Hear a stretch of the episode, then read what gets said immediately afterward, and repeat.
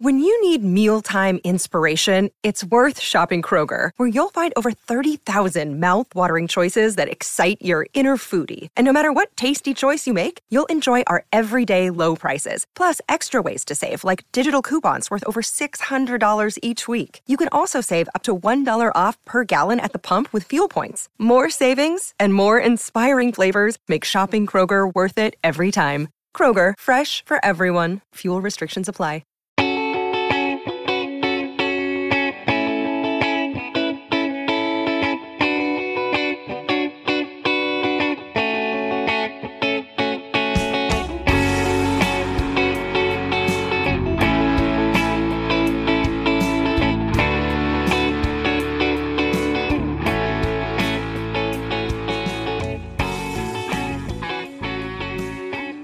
Welcome to another episode of Purple Insider. Matthew Coller here inside at TCO Performance Center with Will Ragatz. Will, we are back. We got training camp credentials in our pockets. We got new little things to put around our necks to get in the building. We had press conferences. I mean, all sorts of football-y things happening. No actual practice until tomorrow, but lots of news to discuss for today. What's going on? It's good to be back. It's kind of like, you know, being a kid, the first day of school, you had your summer break.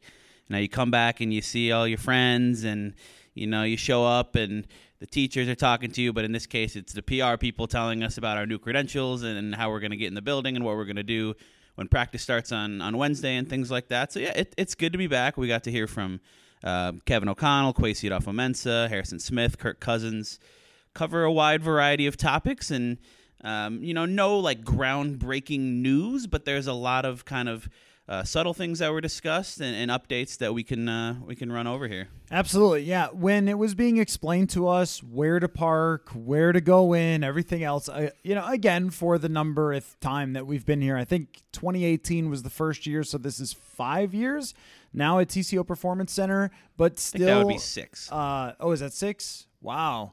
But I feel like 2020 never happened with that training camp because we had to stand on the other side of the universe, all like huddled together, weirdly trying to avoid the sun. But anyway, so them explaining all those things, like, yeah, we're very much back at school. But the place to begin is the obvious, is Kevin O'Connell comes out, and none of us knew whether Danielle Hunter was going to be here or not, and said, Danielle Hunter is in the building, but ...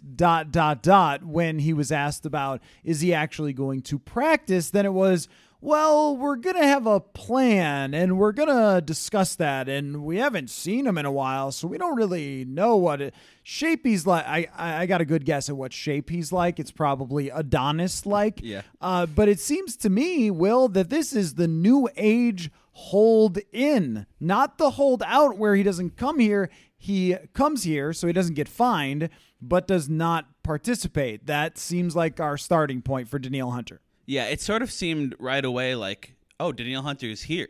This is big news.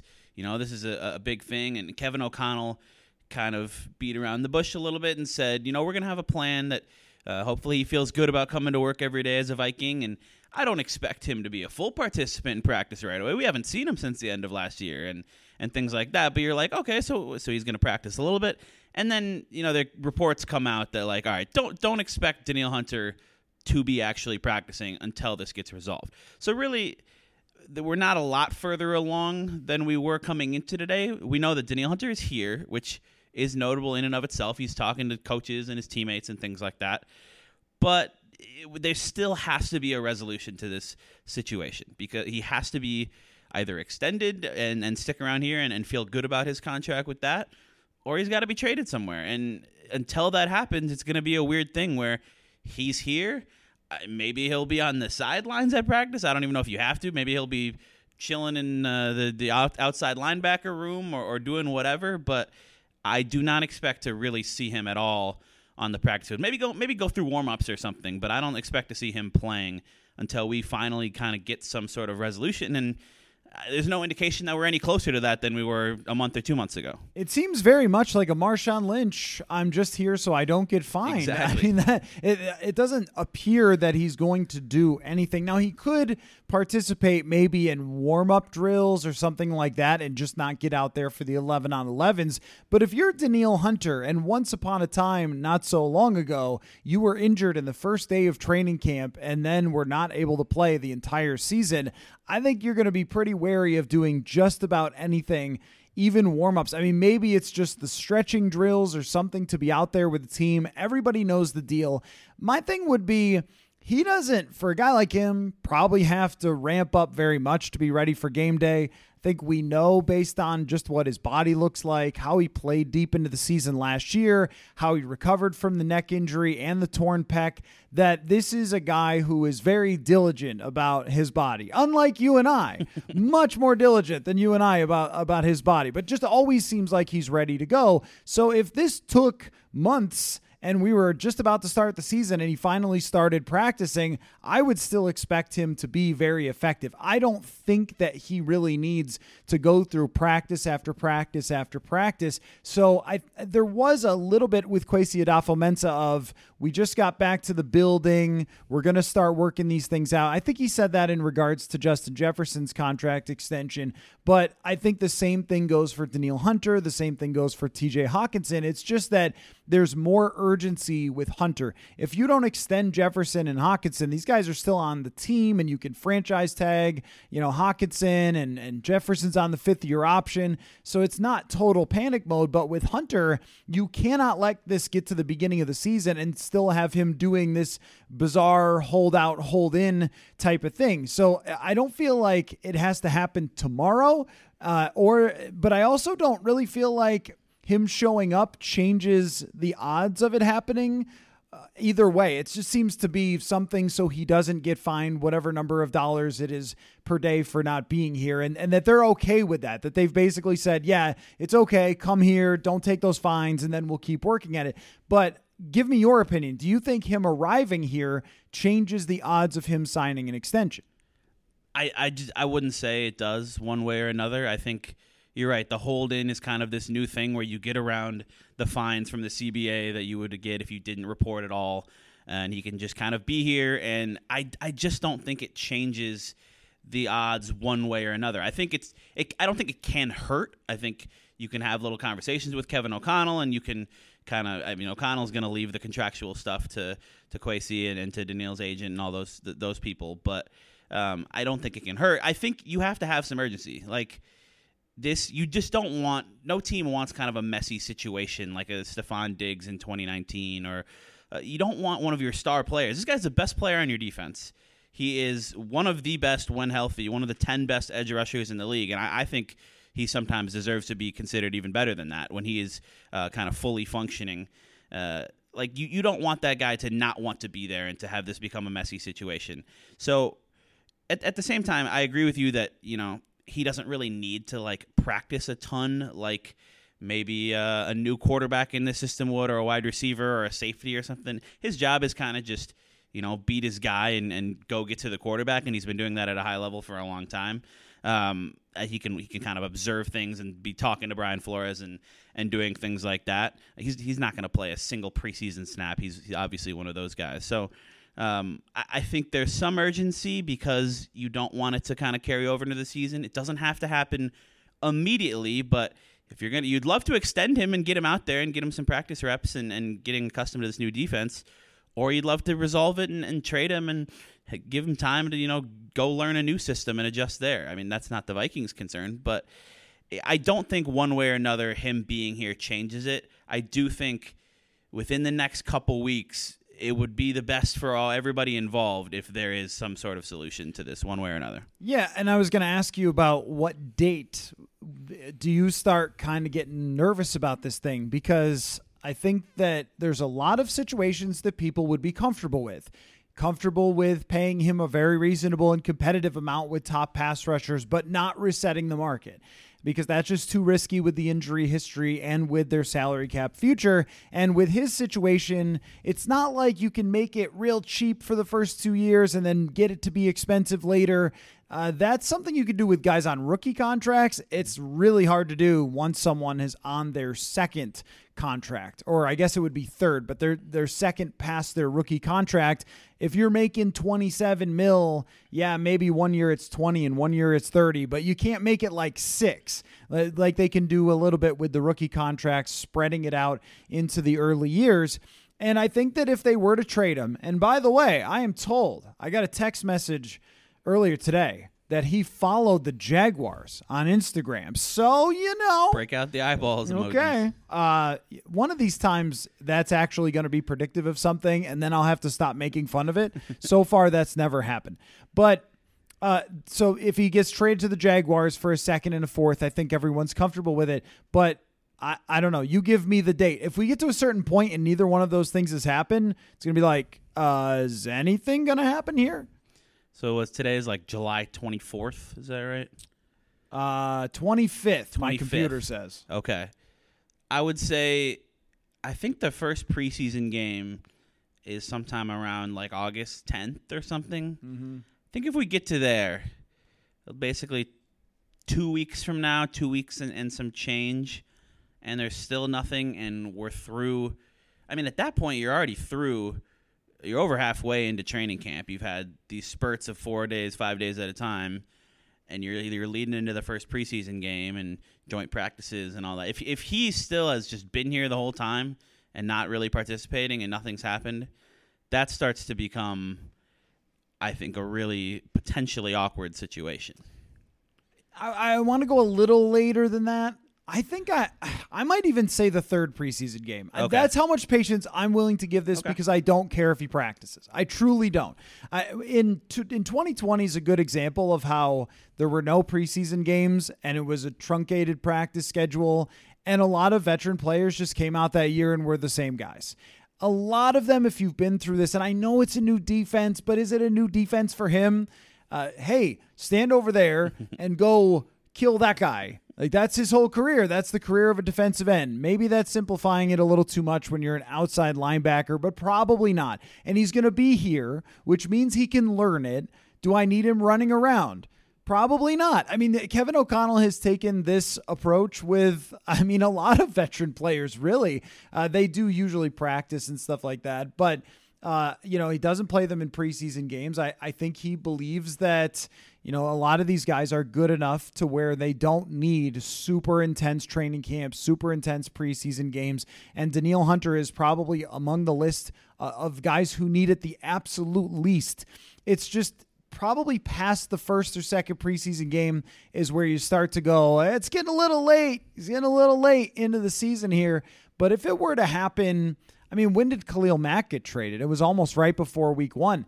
Do I want to go all the way to September before I start saying, all right, what is going on here? Which is not good for the content where every day it's like, Danielle Hunter, nothing, back to you. But I think I'm able to be a little more patient with this than not. Yeah, that's fair. I think, okay, my initial date was probably a little early because that's still a month ahead of week one. And I'm forgetting, we've seen players get traded later, much like right before the season, or extensions like Dalvin Cook extension a few years ago happened really up close to the start of the season.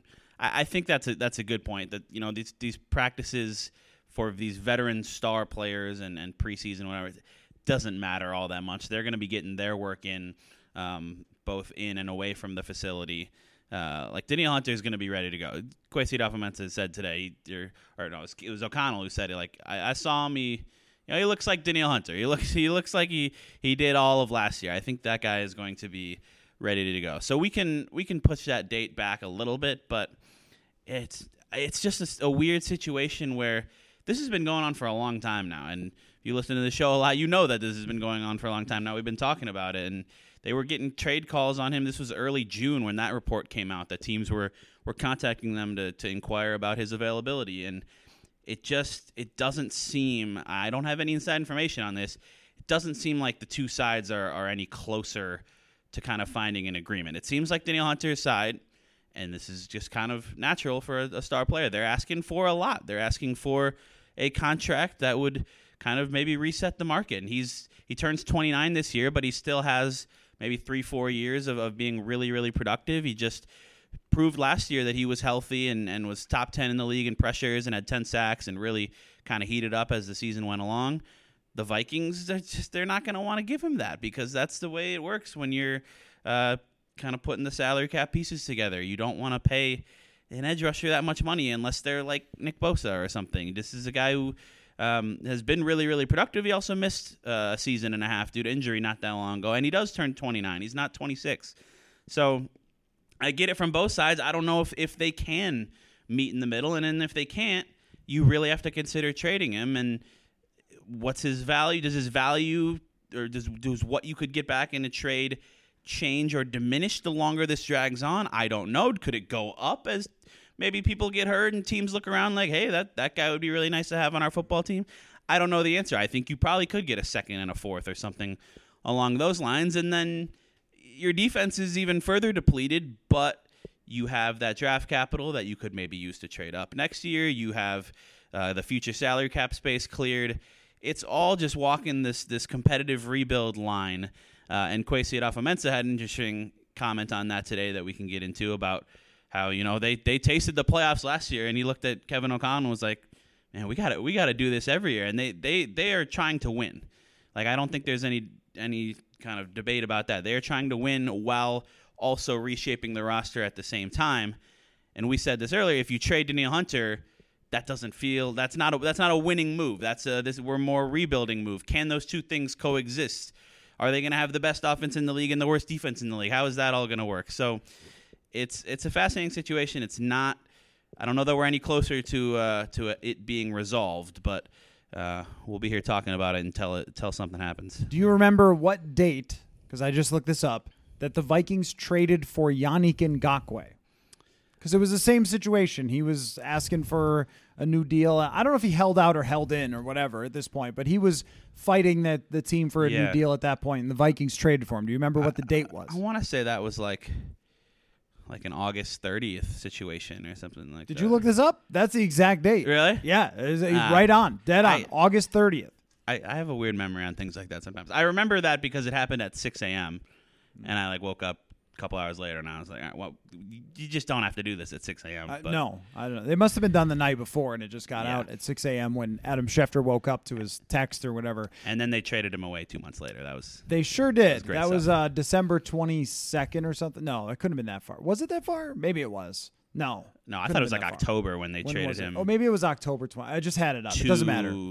Baltimore. Yes. He's been on like four teams since his initial Jaguars stint. So yeah. Oh, October 22nd was it. Yeah, not December. But so I think that kind of gives us a little bit of a timeline. We've seen two edge rushers that were in similar spots get traded really about 2 weeks before the season or week before the season. This could play out deep into the summer. My thing is that a lot of times some team, it's not just injuries, but will look at their team and watch them practice and go, we're good. We should trade for one more guy to get us over the hump. And then that offer gets bumped up from a second to a first, and that's where you make the deal. And maybe that's what Kwesi is waiting on. But I would also say they waited on a Dalvin Cook deal and waited. And it never happened. We got absolutely nothing on Justin Jefferson, TJ Hockenson, or Kirk Cousins, except for, I would say today, nothing is ever for certain. But if you were like 75% that Kirk Cousins isn't getting extended, you might have gone up to 85% today. There was no, we'd like to get a deal done. It was more Kwesi Adofo-Mensah saying, we're prepared for all situations going forward. And Kirk Cousins telling his agent to not call him unless he's got a deal in place, which means I think that he's not going to be calling him. It just feels like everybody's comfortable with this. I thought that at the end of minicamp, and I also wondered, okay, is Kirk maybe just trying to get us to not ask any more questions by, hey, I'll talk about that in March. But there was no, hey, I want to be a Viking for life. I've been telling my agent to try to get something done here, but I'm going to play it out. It was basically, I don't know, whatever. We're playing. That was the vibe I got. Yeah, I mean, I think I've been at more like 90, 95% on this for a while. There was, you know, Kwesi and from the Vikings perspective, there was no resolution there. And then Kirk Cousins, you mentioned, he said like, yeah, we'll talk about this next March. Like this isn't a thing that is these conversations aren't happening. Like we're going to play out this season and we're going to go from there. And I think he's confident in that. I think he believes that he's going to have a big season in his second year in Kevin O'Connell's offense. And I think there's reason to believe that if the offensive line can protect him a little better and not get him killed like we saw in the Netflix show. And, you know, he's got TJ Hockenson for a full offseason, and they drafted Jordan Addison. And I think he feels like he's going to have a big year, and he's going to go into next year, and he's going to keep doing what he's been doing for a long time, which is just kind of playing the business game really well and maximizing his earnings. And if the Vikings don't want to give him another $35 million average per year over a few seasons, I bet he thinks that he can find another team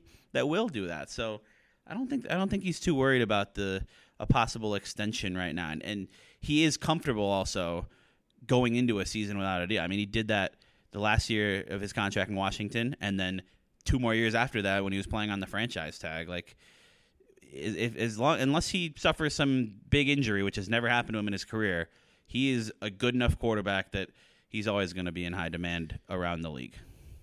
High demand? Well, some demand. Some demand. Or enough demand. Enough demand. How about that? Sure.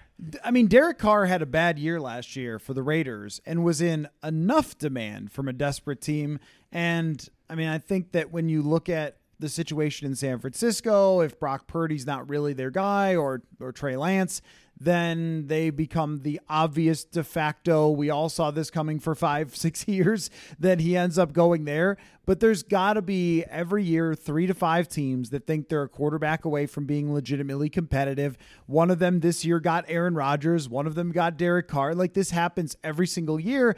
And he knows that, and his agent knows that. And I'm sure he looked at what Derek Carr got and thought, if I win 10 games with 100 quarterback rating, 30 touchdowns, 9 picks, and I'm pretty good, and I, you know, have a good playoff game, somebody's giving me $42 million, $44 million. Yeah. I mean, so from his perspective, he's probably got a number that he's just not going to come off of because it's based on projections for what he's going to get next year if he enters the free agent market in comparison to what, say, Daniel Jones and Derek Carr got. And that's going to be the difference, though, if he plays well, is that Carr didn't play well and still got paid that much. If he plays well, he's going to have somebody calling for sure, that there will always be those teams. And it's funny because we look around the league and we go, yeah, most teams look like they're set right now. And by the end of the year, we go, oh, 10 more teams need quarterbacks.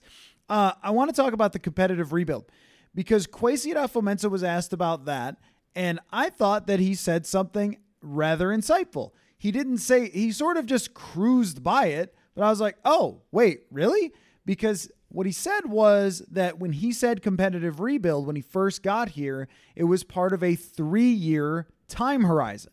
And I don't know that I've ever heard him say a specific number of years on that. So I guess we're in the year 2 rip most of it down phase that they probably planned on from day 1, from the first meeting when he was hired with the Wilfs. We're going to run this out there. We're going to try to do everything we can to win. And then we're going to tear half of the roster apart, put a bunch of young players in and see what happens.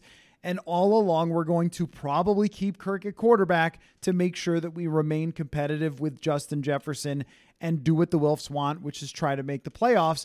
And also told the story about talking to Kevin O'Connell about like, hey, we want to do this every year after they made the playoffs last year. But I found that to be quite interesting. So next year, 3rd year of the time horizon then means the new quarterback arrives, and that becomes then a new time horizon, I guess. But it seems much more like this was the plan from the outset, that was kind of confirmed by Kwesi Adofo-Mensah today. Another day is here, and you're ready for it. What to wear? Check. Breakfast, lunch, and dinner? Check. Planning for what's next and how to save for it? That's where Bank of America can help. For your financial to-dos, Bank of America has experts ready to help get you closer to your goals. Get started at one of our local financial centers or 24/7 in our mobile banking app. Find a location near you at bankofamerica.com/talktous. What would you like the power to do? Mobile banking requires downloading the app and is only available for select devices. Message and data rates may apply. Bank of America NA, member FDIC. Yeah, it makes sense. You come in year one, there's already kind of this foundation. You see what you have. You set the foundation. There's already a base of kind of roster talent, but you set the foundation of what you want to be, your identity, and all those things. And you go try to win a bunch of games. I don't think they ever anticipated that they would go 11-0 in one-score games and have kind of the magical ride and the biggest comeback in NFL history and all those things. And then all this offseason, it's become clear that they were not kind of, being prisoners of the moment and reacting to 13 wins and saying, let's keep going forward, up, because that wouldn't have been the smartest thing to do. They made some necessary moves that may have been difficult decisions at times. Maybe they weren't difficult at all, to plan kind of for 2024. And this year, I think they still have a chance to be pretty good, especially on the offensive side of the ball, but it's still about making these broader moves to set yourself up for 2024 and go from there. Now, we don't know what the quarterback situation will be.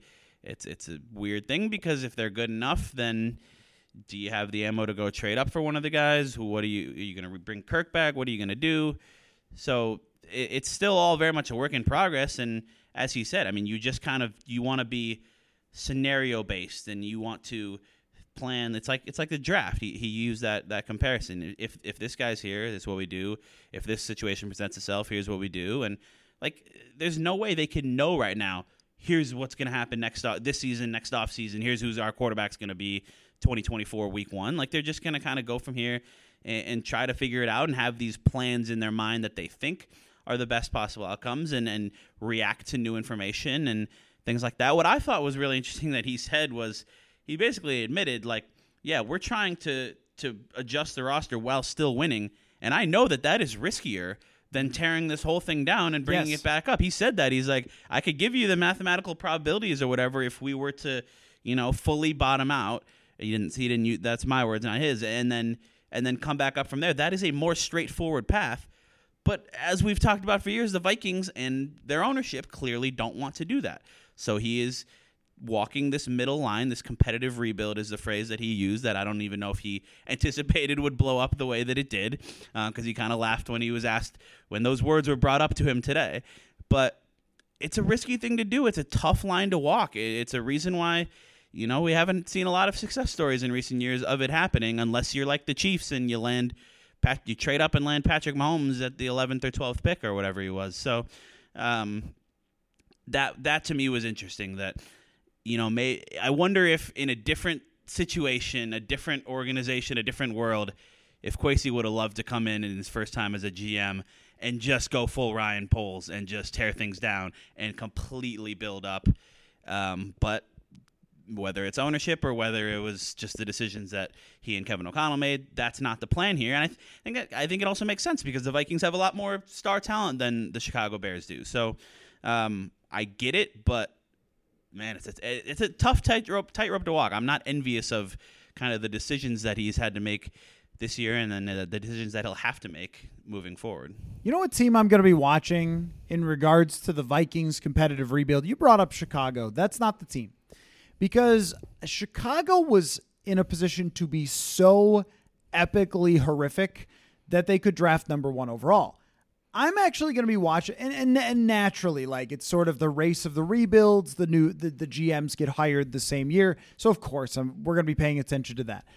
But the Carolina Panthers were super mediocre, which the Vikings would have been had they tried to tank. They would not have won 3 games. They would have won 7 last year. They didn't have a hard schedule. They have Justin Jefferson. Even if Marcus Mariota was their quarterback, like I suggested last year, if they were going to rebuild, they would have won 7 games, right? And they would have been in position to trade up for the number 1 overall pick and draft Bryce Young. And it's kind of going to be like the two worlds that I think are comparable. You could have been that 7 or 6 win team if you had gone down the rebuild and not the competitive rebuild. And even just Eric Eager, now with Sumer Sports, formerly of PFF, people know him on the show. He did a study of this about how hard it is to escape the middle and found exactly what Kwesi's talking about. I'm sure it's similar math and similar historical data showing that teams that go to the bottom get back to the top. Teams that are at the top often do stay there for a long period of time. That's because of Peyton Manning, Ben Roethlisberger. Elite quarterbacks will keep you there, but the middle is the hardest place to get there. It's like if you've already got the elite quarterback year after year, you will stay there. Or if you're horrific, you could get back there. But in the middle, it's tough. Unless, of course, the Vikings, as you mentioned, ultimately draft the next Patrick Mahomes or whatever great quarterback and set him up with this team. And then there's a lot of things that have to happen to get there, which can lead into a discussion about some of the other players that were talked about. In part, Jordan Addison. One comment that Kwesi Adofo-Mensah made that I thought stuck out was he said that basically everybody in Jordan Addison's life is going to work to make sure that he learns from this and does not repeat this particular incident. I thought that was an interesting comment, kind of like he's got a lot of people in his corner and nobody wants to see this happen again. This was not a Mike Zimmer type of response. This was a, he knows what he did, he's going to learn from this mistake and so forth. But one thing that I've seen conflated that I don't agree with is the expectations for him or his odds of success based on this. What he did was stupid, reckless, could have killed someone, could have killed himself. Never, ever, ever should happen again. But I don't think it has a whole heck of a lot to do with what happens when he steps on the field on Wednesday. Oh, no, I agree. That was a thing I saw in the initial reaction to the news that I just didn't really agree with. And I think it's easy for people to kind of run with things and maybe even take some innocent quote he said earlier and try to paint like a character issue or something with him. And I just don't think that's fair. I think he's a kid who made, I mean, he's an adult, but he's a young guy who made a really dumb mistake. And I think, and I would hope, hopefully knew right away, I can't ever do this again. But if he didn't, it does seem like, you know, Kevin O'Connell has talked to him, and Kevin O'Connell was using kind of a stern tone when talking about this with us even, and teammates, you'd hope, maybe like a Justin Jefferson, or and then other people in his life, his family. Like it does seem like he has a good support system, and it's been made very clear to him, if it wasn't already, that this cannot happen again. And so you'd think that he will learn from it and realize, I have this incredible opportunity in front of me to make a lot of like life-changing money playing in the NFL and potentially become a star wide receiver in the NFL, and I can't be doing silly things like driving that fast and possibly throw it away. I don't think that means anything in regards to his potential role or what he'll look like on the field this year. I think people should brace themselves for the reality that right now he is at best the number 3 wide receiver. KJ Osborne is firmly ahead of him as of right now with no training camp practices yet, because Osborne was out there all offseason. Osborne's been in the league for a few years. Jordan Addison was not out there. He's supposedly he's healthy and he's going to be out there, but he's got work to do if he wants to supplant Osborne and be that every down kind of 2 wide receiver set player right away. And I don't expect that to happen week one. I think that'll take time, and if he forces his way onto the field over the course of the season. I mean, Justin Jefferson didn't start week one. That was maybe a Mike Zimmer situation as well. But that was a 2020, because remember, he got COVID. Yeah, it was, you know, that was, I think, in any other year, Justin Jefferson starting. Yeah. But yes, I understand what you're saying. It does take time. Like, even Stephon Diggs didn't get out there right away. With the Addison thing, though, the one thing I wanted to bring up is I'm curious about accountability when it comes to their culture in particular, because there haven't been a lot of opportunities. I guess the Oli Udoh thing that happened turned out to be kind of nothing, and maybe they knew that from the outset, and so they didn't cut him or whatever after he got arrested during, what was it, the bye week or whatever it might have been. Mm-hmm. Last year, they led a charmed life. Nobody got in trouble. There weren't many problems. There wasn't a lot of adversity. Everything kind of fell their way. And you know, the way that Kevin O'Connell talked about it, I think he balanced pretty well the, like, we need to take this seriously with he made a mistake and has to learn from it. But I also, you know, there were times where I did respect Mike Zimmer and how angry he would get about things that would happen off the field and so forth. And eventually there were a lot of them. So I don't know that it prevents them, but I also feel like with a rookie, there has to be an extra layer of accountability that I don't know is going to be a thing. You know, if he's out there first team right away, you kind of are going to go, all right, well, I mean, I don't know. I mean, is he really learning the lesson from this right away, like penalty wise?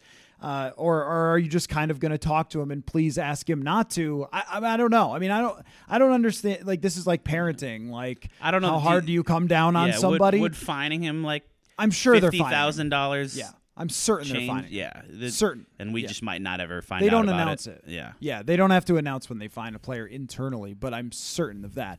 But I guess I just wonder, like, is that enough, or should it be like Jalen Naylor's going to start and you're going to have to earn this because you did something? I mean, to kind of say like, well, he's young and made a mistake is really underscoring how dangerous it is. Yeah. Right. I mean, this is it wasn't insanity. Going 40 miles over the speed limit. It was going 85 over. Right. Right. And I don't know how we feel about the whole dog explanation, but there's no reason unless – I mean, there's really no excuse for that to ever happen.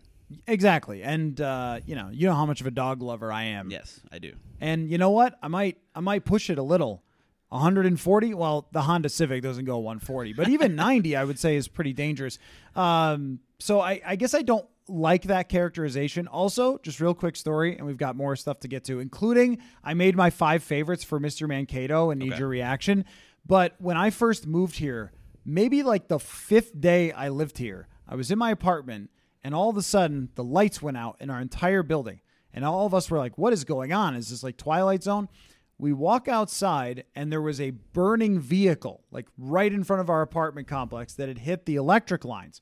And it turned out what happened was somebody was doing just what Jordan Addison was doing, flew over a hill at 100 miles an hour and hit an innocent mother of 4 and killed her right in front of our apartment complex. Like, this is what can happen, man. Yeah. Like, that's your career.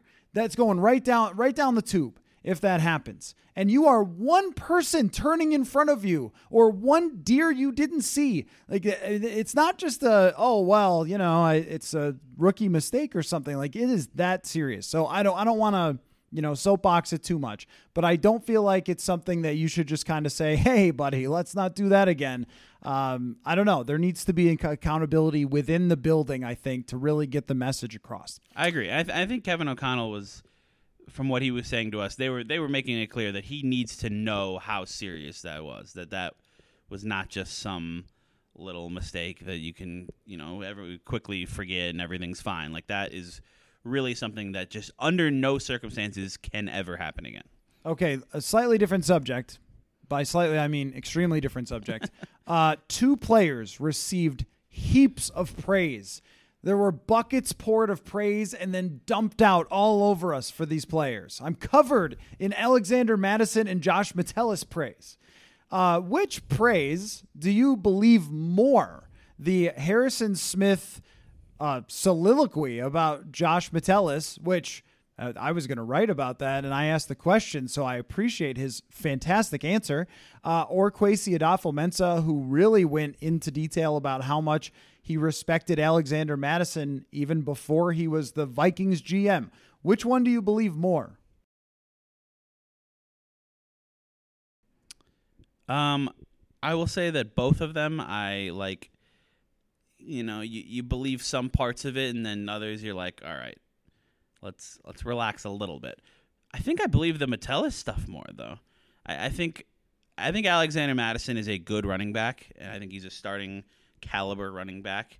And I think he has some flaws that make him not Dalvin Cook, and that's the reason why he was the backup for the last 4 years. And I think the Vikings made a very reasonable decision to get a little bit cheaper and go with Madison at that position. And that makes sense that Kwesi Adofo-Mensah, who made that decision, would then praise him and talk him up and say, oh, he's been capable of being the starter the whole time. And I do think he's going to be fine. We'll see if there's some issues that pop up with, I don't know, pass protection or vision, being able to find the right hole every time, and things like that. Madison just doesn't have kind of that same game-breaking speed and home run hitting ability that Dalvin Cook does. The Metellus stuff, though, was really interesting, where, yeah, you just asked Harrison Smith about him, and it would have been easier for him to give an answer like, oh, yeah, Josh is good. He's been coming along. Like, it's been cool to see him grow and things like that. And, no, he really – he said, like, Josh Metellus is super, super, super smart and could be a coach in a meeting room and lead a whole meeting and do that. And Harrison Smith, who's been in the league, this is his 12th season, he learns a lot from Josh Metellus. And, you know, you can handle every role that you give him, whether it's special teams or defense or whatever. And it just kind of adds to this growing sense that we've gotten all offseason from a bunch of different people that Josh Metellus has a chance to be a really important player on this defense and be used in kind of that hybrid, I don't know, joker or star or whatever role it'll be called in Brian Flores' defense, where he's playing some traditional safety and he's playing in the nickel at times and he's lining up in the box and he's rushing off the edge and he's doing all these different things. And it just I don't want to, like, let the hype grow insane that he's going to be some, like, Pro Bowl type player, but for a guy who hasn't played a whole lot on defense and has been this special teams ace, it's really something to pay attention to in training camp and moving forward. The Josh Metellus could play 500, 600 defensive snaps this year and be a factor. Don't you just sometimes with a guy, you just get a feeling like their momentum is growing? And maybe that you never thought that they would. I mean, I wasn't even sure Josh Metellus was going to make the team last year. And when I did a 53, the very, very first, which is always, you know, way off the first 53, but I don't even remember if I had him. I don't even think I had him on there. Like, it just, they had a couple more guys. They drafted a safety. I thought, you know, maybe they'll need an extra linebacker or whatever. And I'm sure that internally, the previous regime liked him as a special teamer, but it was like, I don't know if they're going to like him as a special teamer. And then all of a sudden last year, I think really during camp, we started to see, well, he's getting all those reps. Yeah. And he's getting those reps ahead of Cine. And then when they picked him to play against Detroit and he stepped in and he played well, and then considering what he was doing on special teams, he's been an impact player there for years. You just sort of feel that wheel turning. It was that way for Anthony Harris. That's the best comp because both are very, very intelligent players. And I can sort of say it, like, I get a vibe, this guy's really, really smart and, you know, whatever. But when Harrison Smith goes into detail, it just means so much more than if I tell you that's kind of my impression from talking about him. And so I'm on board. I'm really on board with the Josh Metellus thing, which sort of brings us also to the Lewis Cine thing. I'm just not feeling like this is going to go in a direction where he starts this year. Cam Bynum, of course, is really the starter to beat at this moment, but they seem to like Bynum. He was the starter in minicamp. He was the starter for every snap last year. And then you have this high praise for Josh Metellus to be backed up by how he played last year when he got opportunity. It just seems like the bar has gone up. I remember saying last year, I don't know how high the bar is. You should be able to clear it if you're Lewis Cine. The bar has gone up since these guys got their opportunities, and I'm having trouble seeing him end up being the starter. I know we are a long way from that. There's injuries, there's developments that we could go through. It's just at this moment, just my July 25th feel is that Lewis Cine will be a special teamer when the season starts. Oh, yeah. I agree with that. I think it's just kind of, we should caution Vikings fans, basically, into keeping expectations tempered for Lewis Cine. Because I think it would be easy to see, oh, this guy was a first-round pick last year. He played for those unbelievable Georgia defenses. They got talked up a bunch when they picked him, and his downhill recognition and his playmaking and all these things. And then, you know, the injury happens, but you see this kind of inspiring story where the dude is walking on crutches like a month later, and he's posting these workout videos in January and February, and he's running around and looking good at OTAs, and you could sort of talk yourself into the hype there, and this is going to be a big return, and he's going to be starting this year. And I just would say to set your expectations low. I don't want to write him off at all, because that just would be unfair, because we just haven't seen him play very much football, and I want to give him that opportunity, and I really want to watch him in training camp and in the preseason and see what he looks like. But I would say that you're right, that that bar has been raised with Bynum and Metellus, and that we haven't heard anything really that would suggest that he's kind of rising with that bar and preparing to jump over it. And he absolutely can, and I think he will get the opportunity to impress and to put himself right in that mix. But, yeah, I would be surprised as of right now if he's a starting safety week one. I'd even be a little surprised if he's a starting safety in, like, week 7 at this point. So we'll see. It's entirely possible, but just that is not something that I think people should be kind of counting on or expecting heading into the year. Well, the way that Harrison Smith explained it, which was really good, and he also explained something else. Harrison Smith during the season is a different person than before training camp to us with interviews and stuff. I think part because he never wants to like give away game plan stuff or whatever, and so he'll get asked, "Well, what are you going to do about this opposing player?" And like, "Oh, I don't really want to say." But also, they haven't lost any games yet, so he's not annoyed or anything yet, and he's not. Everyone's the healthiest they're going to be right now, so they're in good moods. I thought that was funny though that he explained that he's in a bad mood a lot of times on Mondays because he feels all banged up from the day before.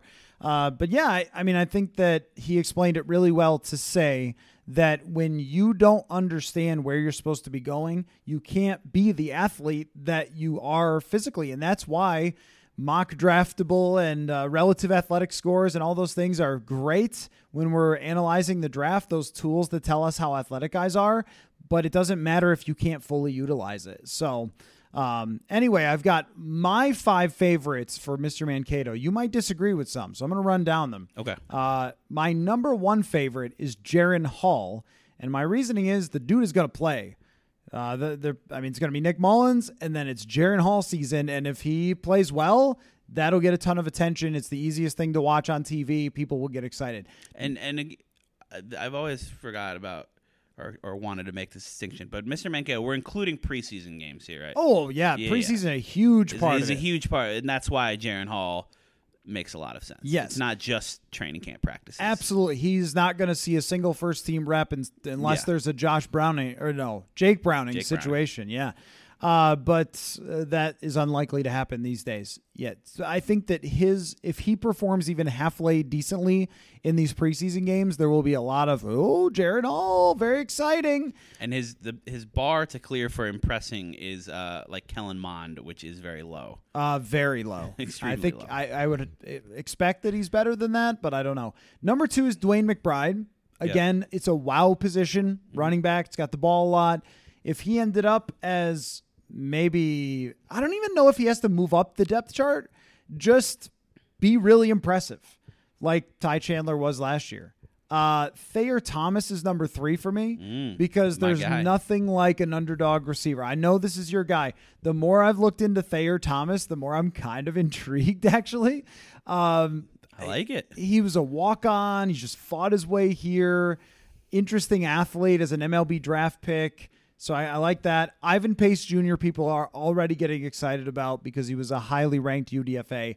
And then I think my underdog number 5 pick is Jay Ward, because if Jay Ward makes some noise in preseason, makes a couple plays, gets a sack, gets a pick 6, whatever, he's going to get a lot of attention for that. And also if he moves up on the depth chart, he doesn't have to be a starter, but even if he's like a backup, if he just creates that buzz from some playmaking, I think he's going to get a lot of opportunity to do that. So there are my 5 favorites.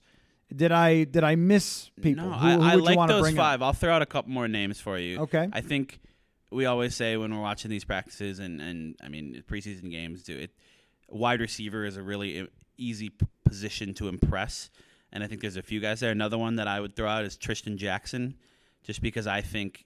Not a rookie guy who's been around for a few years. Still eligible, though, because he hasn't played in a game, right? Yeah, I think so. It doesn't have to be a first or second year player, does it? There's no real set rules. I've always viewed it as I don't think Tristan Jackson has ever played in an NFL game, like a regular season game. So if you haven't, you can still win Mr. Mankato. Okay. So I like that. So I think Tristan Jackson, just from watching him earlier this offseason, just seems like kind of a guy who's confident in this offense and in his ability. I mean, he was originally on the Rams practice squad with Kevin O'Connell. Like, there's a history there. He's just a guy who you haven't heard much about. It is unlikely that he ever becomes a major regular season producer in the NFL, but I think he has a chance to play a lot in training camp and preseason and impress people with his kind of size and speed combination. I will say I do like the Thayer Thomas one as well, but that's just another receiver I would throw out. Mekhi Blackman is another one where he's sort of like we've already almost advanced him into being like right in that starter mix. So there's a debate over whether he's eligible. I always thought the cutoff was 4th round. Other people will argue 3rd round. I don't know. I think 4th round. I think it's like fundamentally long shots. Yeah. But but there are people who will go 3rd round, 3rd to last pick of the 3rd round. I think he's eligible. Okay, if he is eligible, I think he's another one because he's a rookie who just doesn't really feel like a rookie because he was in college for 6 years and he's 24 years old. Right. So and just his tape from his 1 year at USC is impressive. I think his ball skills He's just a guy who's going to be fun to watch out there, I think. And when you're a DB, I mean, it's a tough job, and you're going to get beat a lot. But you also have a chance to, if you make one interception in an entire 2 days of a training camp, that's going to be written about, and that's going to be a headline, and that will stand out. So I think he has a chance to do that and to make some plays in preseason action. I think those would kind of be the other two I would throw in there. But I like your list a lot. Okay, before we put a bow on it. What are you most interested in for day one tomorrow of actual practicing? Day one of actual practice. No pads yet. No fans yet. I mean, the boring answer is it'll just going to be kind of nice to be back out there and see a training camp practice. And I guess it won't be all that different from kind of the OTA and mini camp stuff that we saw. I think I'll be... some guys we've already talked about that I'm going to be watching closely would just be Jordan Addison, Lewis Cine. Those are obvious. Those are your last 2 first-round picks. Those are really kind of potential big swing guys. I will be curious. Another thing we've talked about, will Danielle Hunter do anything? My guess is no. I don't know. You got one while I continue thinking? I just want to see... who goes out with the first team? Yeah. I want to see those first reps. Yeah. And Will it be any different from the end of minicamp? Right. Yeah. Well, and it also gives us a starting point for everybody. So with first team, second team, third team, we'll all take note of that. Mm-hmm. And then where do they go from there? Where do those trends go? And that'll be something that we'll be watching very closely throughout camp. I mean, that's really the fundamental thing we do is go out there every day and watch who's getting the reps and so forth and see how it changed from the first day. And I've never done this before, but I want to, is write down the entire depth chart on day one and then see how it changes. Yeah. So we'll do that every week as you will be on the show each week, breaking it down. And I don't know, maybe twice if we need you. It depends on what happens. If there's big breaking news, we want you here. So anyway, but there's going to be some breaking news in some form or another over the next month because there always is and there has to be. And there's still these 3 or 4 players with unresolved situations. And who knows what could pop up. The football season is back, folks. We are back. But at very least, once a week here on the show. As always, kind of back to our normal schedule. Yeah, looking forward to it. And it'll be this way for the rest of the season. So very good, very good. Thanks a lot, Will, for your time. Thank you all for listening. And football is back, my friends.